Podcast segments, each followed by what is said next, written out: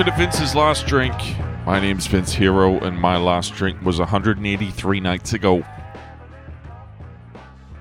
Look out! Look out! Oh, Vince has been learning shit. I'm going to try and do that on Saturdays. No, I'm not. No, I'm not. Let's just be honest. I'm probably not going to do this ever again, but I did devote uh, a nice little chunk of time to learning some shit. And I thought I would take it to the podcast and fumble my fucking way through it. So here goes. Here goes. The shit that I learned was based around this idea that you can use your mind to control your body to control your mind. Now, hang on a second as you fucking try and just repack your brains inside your skull and let me let me explain. So, um there's this shit called the fuck, what's it called? The arousal continuum. Right? And essentially our central nervous system regulates our state somewhere between uh on the extreme end of being alert, which is panic, and the extreme end of being calm, which is a coma. Right? So we're always fluctuating across this spectrum from one side to the other. And ultimately, when you're in the state of heightened uh, alertness, you're fucking not seeing shit straight. Your your pupils are dilated. You can't see the the forest from the fucking tree in front of you. You're not hearing shit properly.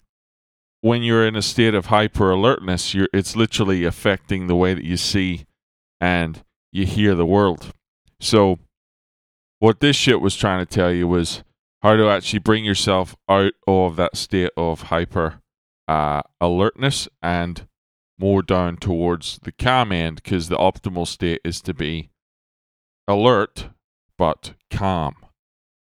That's how you see your your perception is the most accurate when you're in that state, and also your your hearing is fucking better.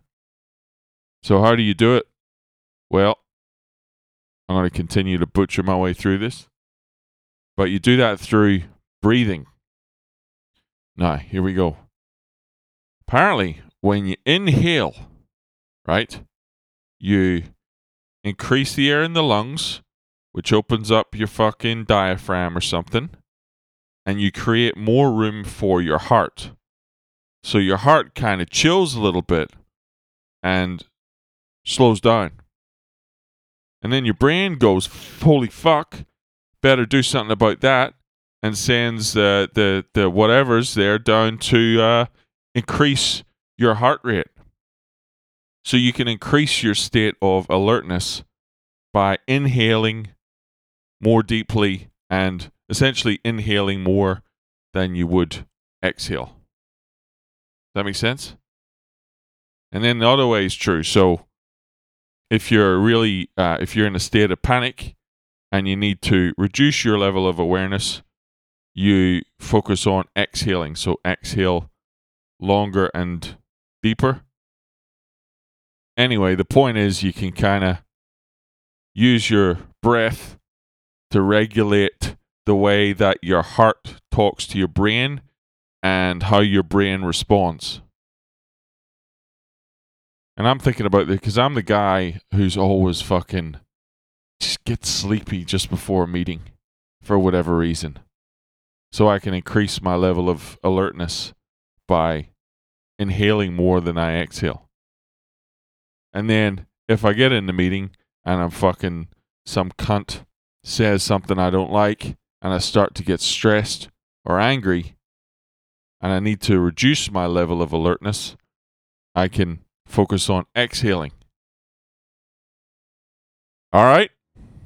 What about that?